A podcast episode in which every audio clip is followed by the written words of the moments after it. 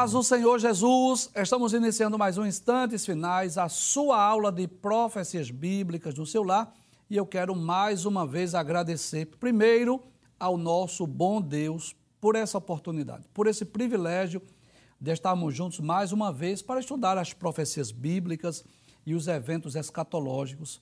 Eu quero também estender esses agradecimentos ao nosso pastor presidente, o pastor Ailton José Alves, bem como a toda a equipe da Rede Brasil pela oportunidade de estarmos usando esse veículo de comunicação através da TV e das redes sociais para que possamos estudar, ensinar sobre a infalível e inerrante palavra de Deus. Quero agradecer também a você por sua audiência, a você que é um telespectador assíduo dos instantes finais, a você que é aluno dessa aula de escatologia e de profecias bíblicas no seu lar. Eu agradeço também a você que tem enviado para nós a sua mensagem, agradeço as suas orações, agradeço as mensagens que são enviadas diariamente. Temos encontrado também muitos irmãos lá no Templo Central, nas congregações, lá na nossa querida Esteadeb, e os irmãos sempre informam né, que estão acompanhando a programação, que estão assistindo os instantes finais, e eu costumo sempre dizer que não é só a minha pessoa, mas toda a equipe da Rede Brasil, principalmente a que trabalha conosco aqui nos instantes finais. Nós nos sentimos muito felizes, muito alegres em receber a sua mensagem. Não só aquelas mensagens de parabéns, de elogios, mas também as críticas, as sugestões. Eu digo sempre aqui que a sua opinião é muito importante para nós. E a melhor forma de você enviar sua mensagem é através do WhatsApp, que é o 99466 1010. E como nós dizemos aqui no programa diariamente, o nosso desejo é que Deus continue lhe abençoando, juntamente com toda a sua família, que as bênçãos de Deus continuem sendo derramadas sobre a sua vida e sobre a sua família. Seja muito bem-vindo aos instantes finais. Como é do seu conhecimento, nós estamos estudando sobre a infalibilidade das profecias bíblicas. Nos programas anteriores, nós estudamos algumas profecias lá do livro de Isaías, o profeta messiânico. Vamos relembrar? Vamos recapitular algumas delas? Nós estudamos o capítulo 39, que fala que os tesouros de Jerusalém seriam levados para a Babilônia, e essa profecia cumpriu-se na íntegra. Nós vimos o seu cumprimento lá em Daniel, capítulo 1, versículos 1 a 4. Estudamos também outra profecia de Isaías, que está no capítulo 44 e capítulo 45, essa história belíssima, essa profecia maravilhosa sobre Ciro, o rei da Pérsia, esse homem que foi chamado por Deus cerca de 150 anos antes do seu nascimento, ou 200 anos antes de, de ele ser o, o grande imperador, não é? Lá da Pérsia, e Deus usou esse homem para abater a Babilônia e também para é, ordenar que o povo de Deus voltasse para Jerusalém para reconstruir o templo. Nós vimos essa, o cumprimento desta profecia lá em Esdras capítulo 1, versículos 1 a 5. E no programa anterior, não é, nós estudamos sobre o jejum que agrada a Deus. Na verdade, uma profecia sobre a reconstrução de Jerusalém, que nós vimos lá essa profecia, principalmente os versículos 10 até o versículo 12, mas aproveitamos para falar um pouco sobre esse jejum que agrada a Deus. Traz a tela, por gentileza. Inclusive, nós tivemos a oportunidade de explicar o que é o jejum, né? de explicarmos aqui como o crente, o servo de Deus, deve realizar esse jejum, quais são os propósitos, os objetivos do jejum e vimos o cumprimento dessa profecia que Deus iria restaurar a cidade de Jerusalém e isso ocorreu nos dias de Neemias para que se cumprisse a palavra do Senhor. A partir de hoje nós vamos estudar algumas profecias no livro de Jeremias. Este homem que foi a última voz profética antes do cativeiro babilônico. E antes de estudarmos qualquer profecia do livro de Jeremias, eu gostaria de falar um pouco sobre este personagem, eu gostaria de falar um pouco sobre o profeta Jeremias. O nome Jeremias significa o Senhor estabelece. Jeremias nasceu mais ou menos por volta do ano 650 a.C., lá na cidade de Anatote, e ele era filho de um sacerdote cujo nome era Ilquias. E como filho de sacerdote, Jeremias recebeu muito cedo, né, desde a mais tenra idade, aquela educação centralizada numa vida de comunhão, numa vida de dedicação a Deus. Jeremias pôde aprender desde a infância a amar, temer, servir a Deus. Outro fato interessante sobre a vida de Jeremias é que ele foi contemporâneo do rei Josias. E é possível que ele tenha sido influenciado com uma grande reforma, um grande avivamento espiritual que ocorreu com a nação durante o reinado de Josias. Mas, apesar desses privilégios, apesar de ser filho de sacerdote, apesar de aprender a palavra de Deus desde cedo, apesar de ser influenciado por Josias, Jeremias recebeu a difícil tarefa de profetizar acerca de uma invasão estrangeira e sobre a destruição de Jerusalém.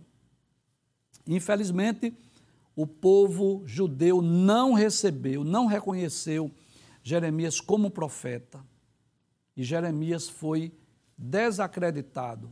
Jeremias foi rejeitado. Ele foi considerado como um traidor da nação por aconselhar a submissão ao rei e à nação de Babilônia. Ele foi rejeitado e desacreditado pela sua família, pelos reis, pelos sacerdotes, pelos seus compatriotas. Mas não só isso. Jeremias também foi lançado na prisão, foi colocado no calabouço, isso por falar em nome de Deus. Os líderes de Judá, em vez de darem ouvidos e crédito às palavras de Deus através de Jeremias, preferiram açoitá-lo, prendê-lo. Mas, apesar de todo esse sofrimento, nem mesmo a prisão pôde impedir que Jeremias cumprisse a sua missão, que era de transmitir a mensagem de Deus apesar da, da perseguição, apesar do sofrimento, apesar de ser colocado no cárcere ou no calabouço, ele nunca se esquivou daquela tarefa que recebeu do Senhor. Nem prisões, nem açoites, nem ameaças de morte, nada fizeram com que ele vacilasse na sua fidelidade ao Senhor, na entrega da mensagem divina, porque ele tinha consciência que era um homem chamado por Deus. É lamentável dizer isso, mas somente depois que a mensagem de Jeremias teve o seu cumprimento na íntegra, é que o povo reconheceu que Jeremias era um verdadeiro profeta do Senhor. Pena que isso tenha ocorrido tarde demais. Então, nos, a partir de hoje, né, nós vamos estudar algumas, não todo o livro, não todas as profecias. Vamos fazer como fizemos com o livro de Isaías.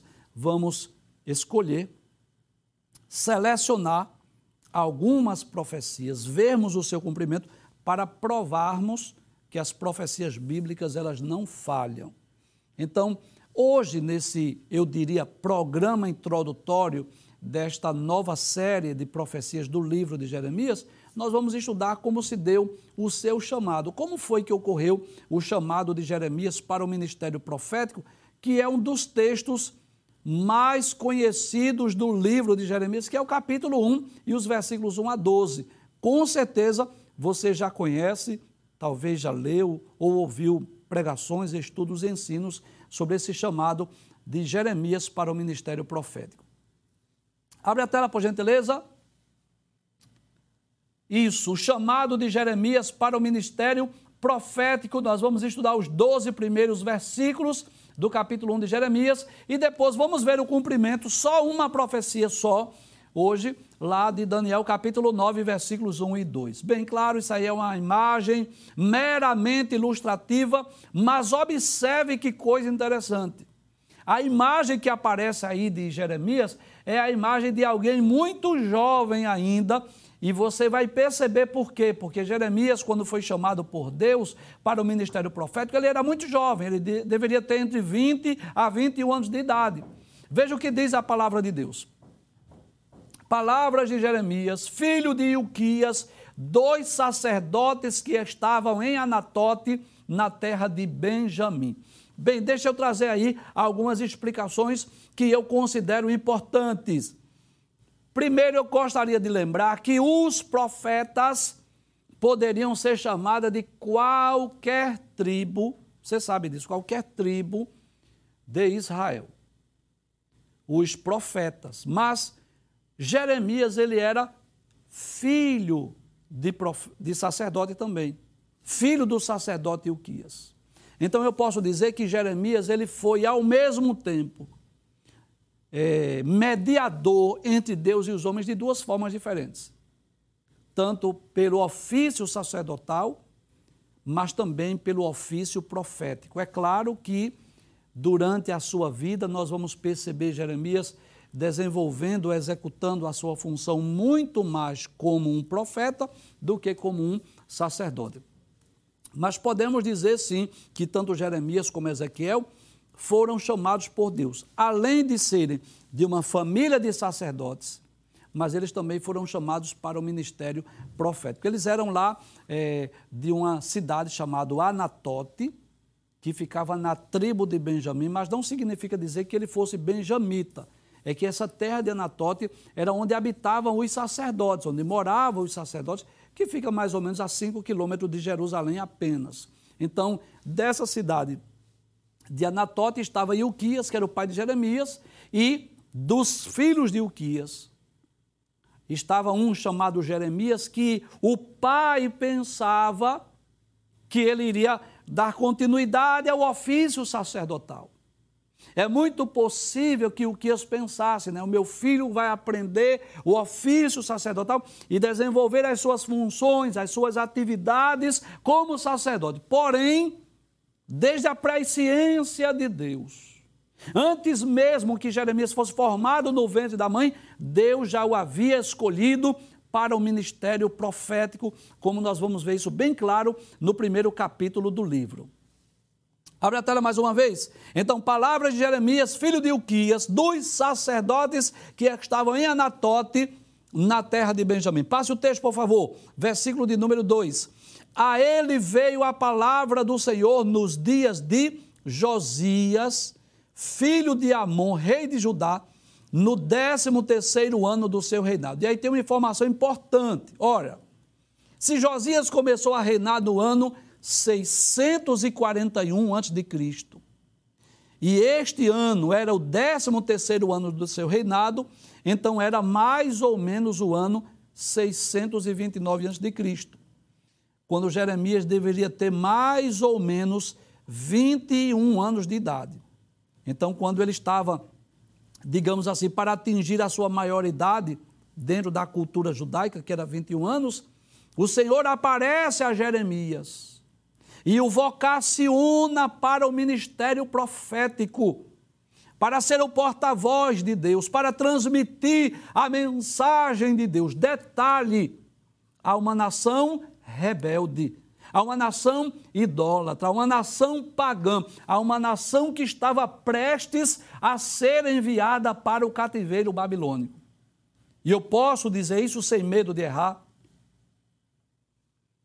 que Jeremias é um dos poucos profetas da Bíblia que profetizaram e viram o cumprimento de sua profecia. Vou dar um exemplo aqui muito claro, só para a gente fazer uma comparação. Vamos comparar aqui Isaías com Jeremias. Observe que coisa interessante. Isaías, as muitas profecias de Isaías que ele proferiu, ele não chegou a ver. Ele não chegou a ver o nascimento de Jesus, ele não chegou a ver, por exemplo, Jesus sendo crucificado. Ele profetizou e a sua profecia cumpriu-se séculos depois, quando Isaías já não estava mais entre os homens. As muitas profecias de Jeremias, não todas, mas muitas delas que Jeremias proferiu, ele teve a oportunidade de profetizar e ver o cumprimento dessa profecia. Por exemplo, Jeremias, ele viu quando Nabucodonosor invadiu Jerusalém, ele viu quando o povo judeu foi levado para a Babilônia, ele não chegou a ver o retorno. O retorno ele profetizou, mas não viu. Mas muitas profecias, inclusive, eu trago a vossa lembrança que Jeremias escreveu o livro das Lamentações, que foi escrito exatamente depois da invasão estrangeira. Então, ele foi chamado ainda muito jovem, mais ou menos 20 ou 21 anos de idade, e o seu ministério profético durou aproximadamente meio século. Pelo período dos, dos, dos reis que reinaram em Judá e pelos, pela sequência dos eventos históricos que ocorreu com a nação de Judá, podemos dizer que ele profetizou por aproximadamente cinco décadas, meio século aproximadamente, foi o tempo em que Jeremias profetizou. Passe a tela, por gentileza, versículo número 3. Vamos perceber outros reis que foram contemporâneos de Jeremias. Não só o rei Josias, como vimos no versículo 2, aí diz: Ele veio também nos dias de Jeoaquim, filho de Josias, rei de Judá, até o fim do ano um décimo de Zedequias, filho de Josias, rei de Judá, até que Jerusalém foi levada em cativeiro no quinto mês. Pode deixar essa tela aberta aí para eu mencionar aqui o período em que esses reis reinaram. Então, por exemplo, ele diz que ele veio nos dias de Jeoaquim. Jeoaquim reinou de 609 a 598 a.C. Ele diz ainda até ao fim do ano um décimo de Zedequias. Zedequias reinou de 598 a 586. Então eu posso dizer, pode trazer a tela, por favor, que Jeremias ele foi contemporâneo dos últimos reis de Judá e de Jerusalém. Então, ele acompanhou toda aquela, aquela transição, aquele período de transição dos últimos reis, porque o último bom rei lá do reino do sul, lá de Jerusalém, foi Josias. Depois de Josias, os reis que reinaram foram reis maus. Se você deseja, você pode procurar aí na sua Bíblia, no segundo livro dos reis, que são exatamente os últimos capítulos do livro. Você vai perceber exatamente os nomes dos últimos reis. Não é? Você vai perceber, por exemplo, o, o início do cativeiro está lá no capítulo de número 24, capítulo de número 25 do segundo livro dos reis. E você pode também procurar na sua Bíblia, se você desejar, lá no segundo livro das crônicas, capítulo de número 35 e 36, que fala também dos últimos reis aqueles últimos reis que reinaram em Judá, em Jerusalém, antes que viesse o cativeiro babilônico, não é? Então, o rei Jeoacás, o rei Jeoaquim, o rei Zedequias, que foram os últimos reis. Então, Jeremias pôde acompanhar, ele estava presente nessas transições desses reis e no reinado desses reis lhe veio a palavra do Senhor. Pode passar a tela, por gentileza?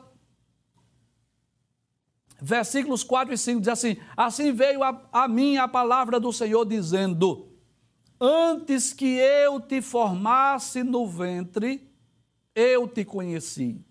E antes que saísses da madre, te santifiquei e as nações te dei por profeta.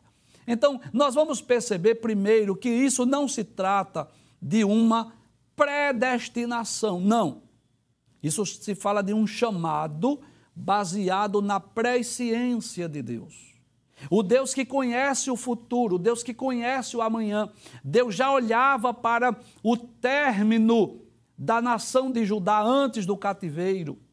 Deus já olhava para aquela nação rebelde, para aquela nação pagã, para aquela nação idólatra. Deus já sabia de antemão o que ocorreria com a nação de Judá depois de Josias. Porque Josias vem e promove um grande avivamento, um grande despertamento, re, restaura o templo, renova o pacto, a aliança, traz o povo para perto de Deus. Mas Deus sabia muito bem que os filhos, neto de Josias, não iriam permanecer em guardar os mandamentos do Senhor, em servir ao Senhor com fidelidade.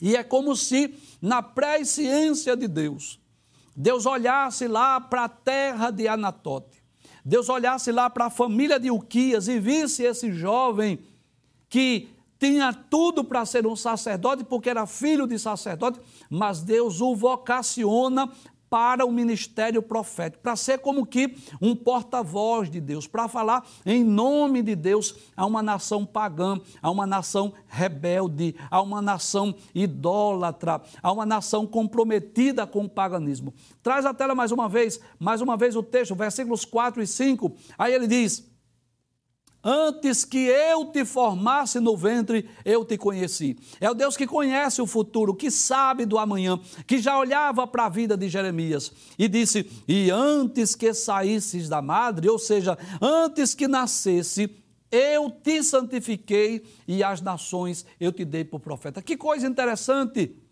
É interessante nós observarmos isso, que Jeremias não foi usado. Traz a tela, por favor só para falar para o povo judeu. Porque Deus não deu ele como um profeta só para a nação de Judá, só para o povo de Jerusalém. Não. Percebeu que o texto diz: As nações te dei por profeta? E quando nós lemos o livro de Jeremias, nós vamos perceber isso. Nós vamos perceber, por exemplo, no capítulo de número 46, que Jeremias vai falar contra várias nações. Ele vai falar aqui, por exemplo, sobre o Egito. No capítulo 47, ele vai falar sobre os filisteus. No capítulo 48, ele vai falar contra Moabe. No capítulo de número 49, ele vai falar contra os amonitas. No capítulo de número 49, a partir do versículo 7, ele vai falar contra os edomitas. No capítulo 49, ainda, contra Damasco, contra a Arábia, contra os, o povo de Elão, os elamitas. No capítulo 50, contra a Babilônia. Então, nós vamos perceber que, embora o livro de Jeremias, a temática principal do livro seja a destruição de Jerusalém, seja o cativeiro babilônico, seja a invasão estrangeira, mas ele não foi levantado só para o povo de Judá, só para o povo de Jerusalém. Ele também foi o instrumento de Deus para transmitir mensagens, profecias para outros povos, para outras nações. Volta o texto mais uma vez. Observe, Deus diz: Antes que saísses da madre, ou seja, antes que você nascesse, Jeremias, eu te santifiquei. Santificar aí é no sentido eu te separei, Jeremias, e as nações te dei por profeta. Passe o texto, por favor. Versículos 6 e 7. Então, diante daquele chamado, diante daquele comissionamento, Jeremias disse: Ah, Senhor Jeová, eis que não sei falar, porque sou uma criança. Traz a tela. E talvez você pergunte, não é? Mas como pode se Jeremias tinha cerca de 20 a 21 anos de idade? Como é que ele se sente uma, uma criança? É que ele se sentiu incapaz de uma tão difícil missão. E você sabe disso quando nós lemos a Bíblia os homens de Deus, mulheres, pessoas que foram chamados por Deus, eles se sentiram capazes. Moisés disse a Deus: Eu não sei falar, eu não sou eloquente. Isaías disse: Eu sou homem de impuros lábios, eu habito, eu sou homem de lábios impuros e habito no meio de um povo de impuros lábios. Gideão disse: Olha, eu sou o menor da minha casa e a minha tribo é a menor de Manassés, a minha família é a menor de Manassés.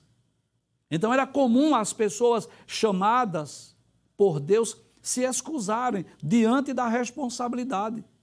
Jeremias sabia muito bem que não seria fácil para ele, como ele, como um jovem de 21 anos apenas, entrando na fase adulta, agora ser o canal, o instrumento para falar contra os reis, para falar contra os sacerdotes, para falar contra os anciãos, para denunciar pecados. Aí ele se sente incapaz. Ele diz: Eu sou uma criança, eu não sei falar. Ele reconheceu que aquela tarefa, aquela missão era muito difícil, era muito árdua, que ele não teria condição de executá-la. Mas veja o que Deus diz, abre a tela por gentileza. Aí Deus diz assim: Não digas eu sou uma criança. Não diga isso, Jeremias, porque aonde quer que eu te enviar, tu irás. Eu envio e tu vais, e tudo quanto eu te mandar dirás. Então, Deus estava dizendo assim: não diga que você é uma criança, não se sinta incapaz, não pense que você não tem condição, que você não tem capacidade, porque onde, eu, onde quer que eu te enviar, você vai. E tudo quanto eu te mandar, você diz. Passe o texto, por gentileza. Versículo 8. Versículos 8 e 9, aí Deus diz assim: Não temas diante deles. Que coisa interessante. Traz a tela, por favor. Mas Jeremias não mencionou o nome de ninguém. Quando Deus chama, diz assim: Eu te dei por profeta, antes que você saísse da madre, eu te dei por profeta. Jeremias não disse assim: Ah, eu estou preocupado com o rei, ou com um ancião. Ou... Não, Jeremias não mencionou o nome de ninguém. Ele só disse assim: Senhor, eu não sei falar, eu sou uma criança. Mas veja que Deus, que conhece o coração, que conhece o íntimo, que conhece as preocupações humanas, Deus responde o que ele não pergunta. Abre a tela mais uma vez. Aí Deus diz: Não temas diante deles. Deles quem? Dos reis. Deles quem? Dos sacerdotes. Deles quem? Dos, dos anciãos de Israel. Não temas, porque eu sou contigo para te livrar, diz o Senhor. É como se Deus dissesse assim a Jeremias: você não tem motivo para temer, não, Jeremias. Eu sou com você, eu, eu sou contigo para te livrar. É como se Deus dissesse assim: Eu sei que você está preocupado, porque ser profeta não é fácil. Ser profeta nos dias de Elias, nos dias de Isaías, nos dias de, nos dias de João Batista, não era fácil. Você sabe o que aconteceu com todos eles. Elias foi ameaçado de morte por Jezabel. Isa, Isaías foi perseguido, Jeremias foi preso, foi colocado no calabouço, João Batista perdeu a cabeça. E Deus sabia das preocupações, da inquietação, não é? Um jovem de 21 anos pensar como é que eu vou falar com o rei, como é que eu vou falar com os sacerdotes profetas. Aí Deus disse assim: não tenha medo, não. Não temas diante deles, porque eu sou contigo. Então Deus estava assumindo o compromisso, a responsabilidade de dizer assim: olha, não pense que você vai sozinho, não. Eu vou colocar as palavras da sua boca, você vai dizer. Onde eu mandar, você vai. E o que eu mandar você dizer, você diz. E não temas, porque eu sou contigo. Para te livrar. É Deus dizendo assim: eu vou te guardar, Jeremias. Eu vou te livrar das mãos ah, desses incrédulos, dessa nação rebelde. Volta ao texto mais uma vez. Por favor. Aí diz assim: e estendeu o Senhor a mão, tocou-me na boca e disse-me o Senhor: Eis que ponho as minhas palavras na tua boca. Jeremias, você não vai ficar preocupado com o que você vai dizer, Jeremias, porque eu vou colocar as minhas palavras na tua boca. É como se Deus dissesse: Jeremias, você vai ser apenas um porta-voz. Você apenas vai transmitir a mensagem que eu colocar na sua boca. Então, é como se Deus dissesse assim: Eu vou me responsabilizar pelo que você vai dizer. Não pense, Jeremias, que você vai chegar lá diante do rei, ou diante do sacerdote, ou diante dos anciãos, ou diante da liderança de Judá, e ficar pensando: o que é que eu vou dizer? Não, não se preocupe com isso. Eu vou, é Deus dizendo a Jeremias: Eu vou colocar as minhas palavras na tua boca. Abre o texto, por gentileza, passe a tela, versículo de número 10. Aí diz assim: Olha Ponho-te nesse dia sobre as nações e sobre os reinos. Que coisa interessante. Para que Deus?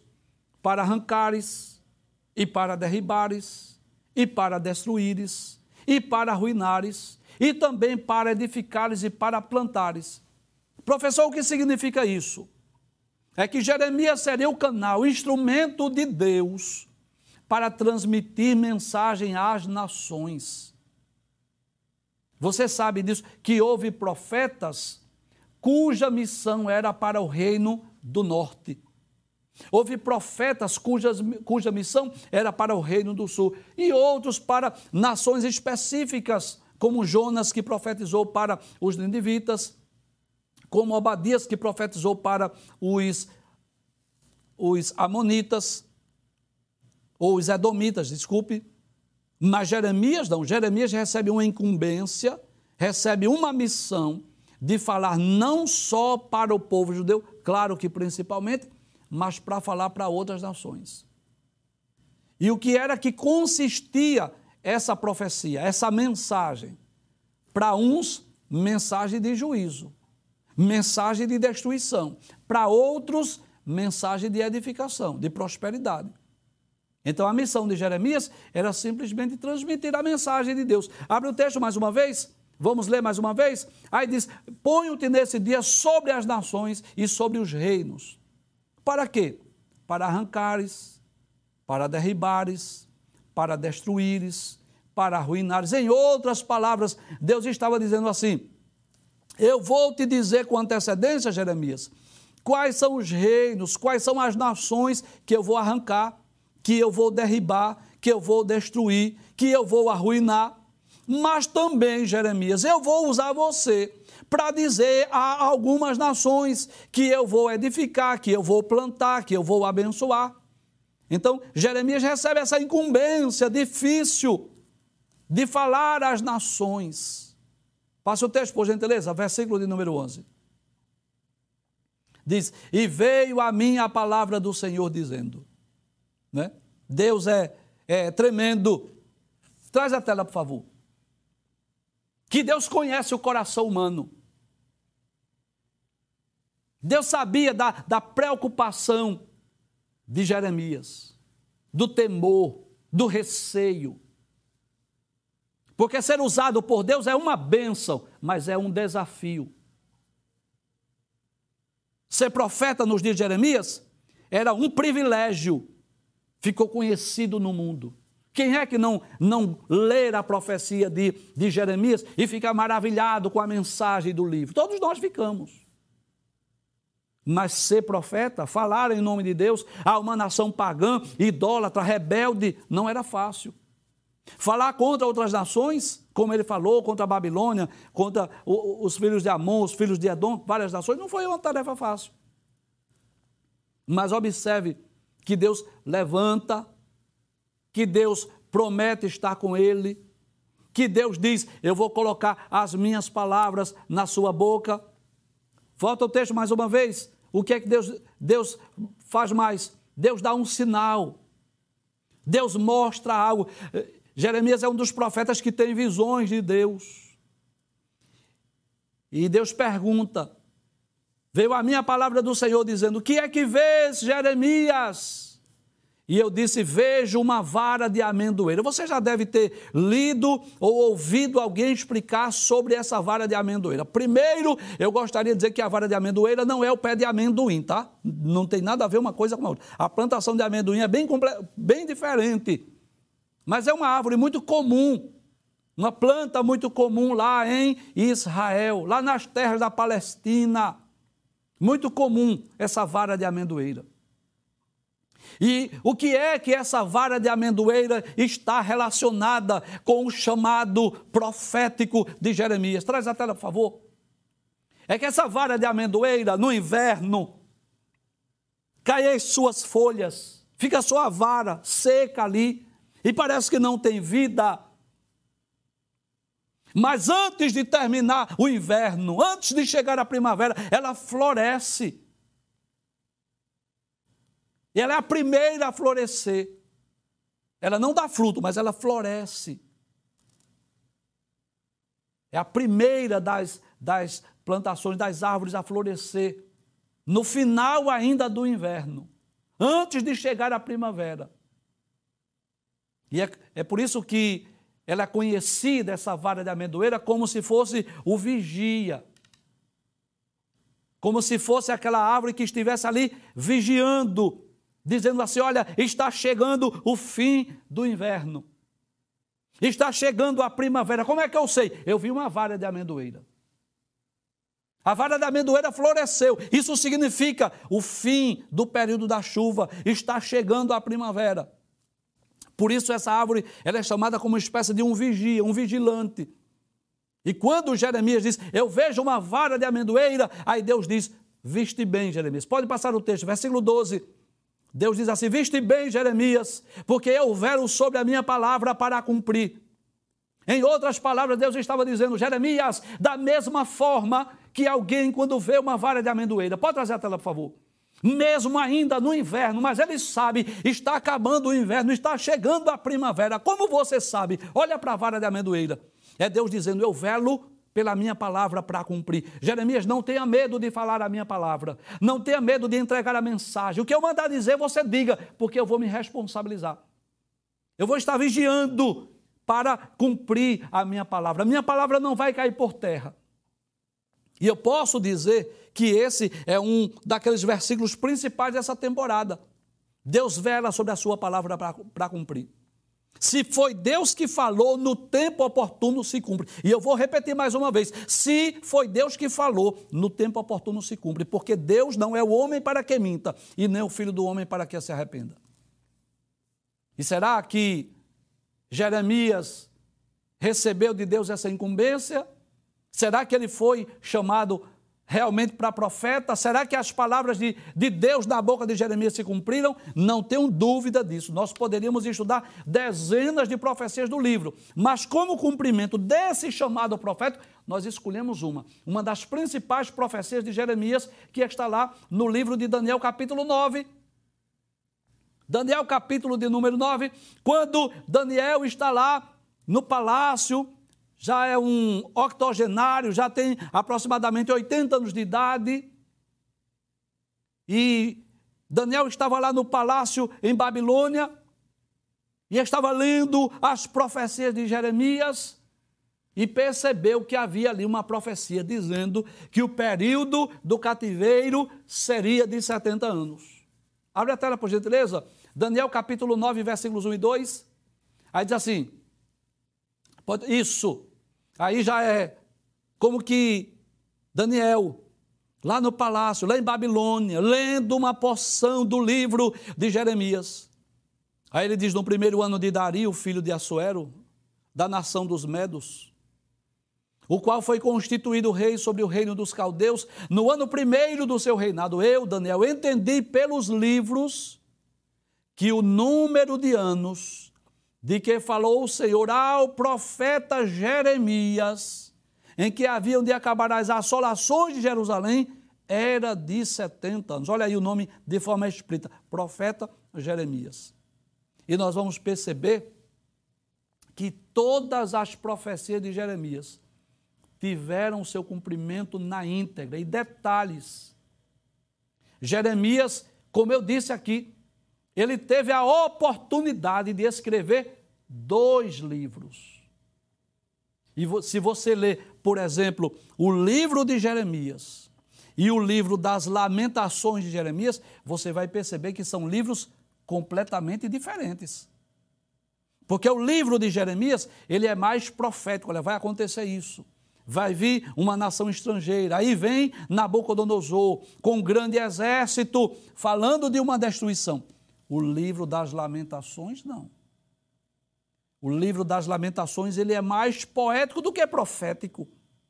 No livro das Lamentações, Jeremias já, já fala do sofrimento do povo judeu, do que ocorreu com Jerusalém, que as crianças estão pedindo água e não tem, que as crianças estão passando fome, que a língua está colada no seu, na sua boca, eles não, não têm o que comer, que os jovens foram mortos, que as jovens foram violentadas, que eles não respeitaram nem mesmo os cabelos brancos dos velhos. Então Jeremias, quando escreve o livro das lamentações, ele escreve como se fosse uma espécie de um cântico fúnebre, uma espécie de, de uma música fúnebre, onde ele lamenta a tragédia que ocorreu com a nação de Judá e de Jerusalém. Por quê? Porque eles não deram ouvidos à voz de Deus através de Jeremias. Foi esbofeteado, foi preso, colocado no, na cisterna, colocado no calabouço, perseguido, mas as suas profecias não caíram por terra. Vamos ver, para concluirmos uma síntese das profecias, as principais divisões do livro de Jeremias. Nós podemos dividir o livro de Jeremias em quatro partes. Capítulo 1 é o chamado de Jeremias, que nós dividimos em dois programas. Hoje estudamos até o versículo de número 12 e amanhã dos versículos 13 a 19. Tem a segunda parte, que são profecias para Judá, que vai do capítulo 2, versículo 1, até o capítulo de número 45. Veja a grande extensão falando sobre Judá, que é denunciando o pecado, chamando o povo de Judá ao arrependimento. Aí vem a terceira parte, que eu já falei, as profecias contra é, para várias nações, para os gentios, para a Babilônia, para os edomitas, para várias outras nações. E, mais uma vez, a quarta parte, que é já o cumprimento das profecias, que é a queda de Jerusalém, Jeremias capítulo 52, versículos 1 até o versículo de número 34. Então, Jeremias foi um desses homens chamados, escolhidos, vocacionados por Deus para transmitir a mensagem de Deus aos homens. Foi criticado, perseguido, foi preso, esbofeteado, mas as palavras de Deus na boca de Jeremias e depois escritas por Jeremias ou por um dos seus secretários também, suas palavras, suas profecias, nenhuma delas caiu por terra.